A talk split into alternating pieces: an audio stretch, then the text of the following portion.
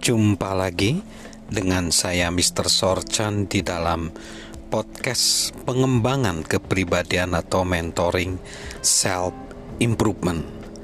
Saat ini kita akan belajar tentang bagaimana membangun jiwa kepemimpinan dalam diri kita dan saat ini kita belajar tentang visi. Visi adalah kualitas mutlak yang harus dipunyai dalam kepemimpinan. Dan kita belajar tentang lukiskan gambaran visi kita untuk mereka. Lukiskan gambaran visi mereka, lukiskan gambaran visi untuk mereka. Jika kita memahami nilai visi, berdedikasi untuk memiliki kelebihan, dan telah bekerja keras untuk menemukan serta mengembangkan visi, selanjutnya apa?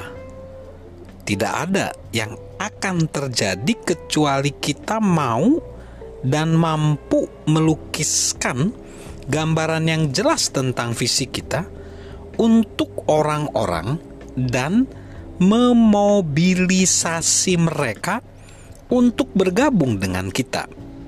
Seperti kata Andy Stanley, jika visi tidak jelas, maka kabut dalam pikiran kita akan menjadi kabut dalam organisasi kita.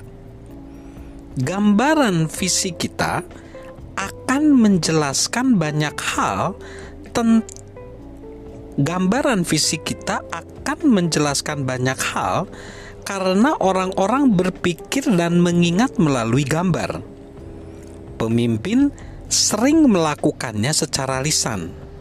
Penulis Donald T. Phillips yang ekstensif mengamati pemimpin dan orator berkata, "Dari semua indera manusia, suara adalah stimulan intelektual utama, sementara penglihatan bersifat sekunder."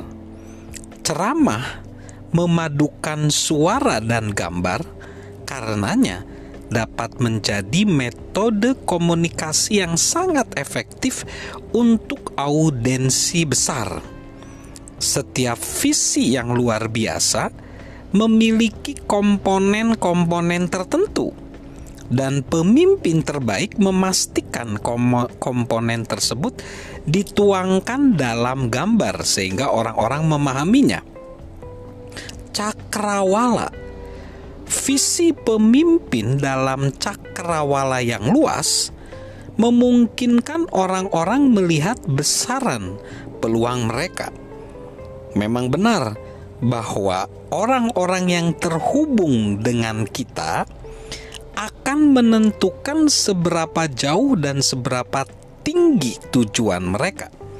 Tetapi sebagai pemimpin, kita bertanggung jawab memasukkan cakrawala yang lebih luas ke dalam gambar.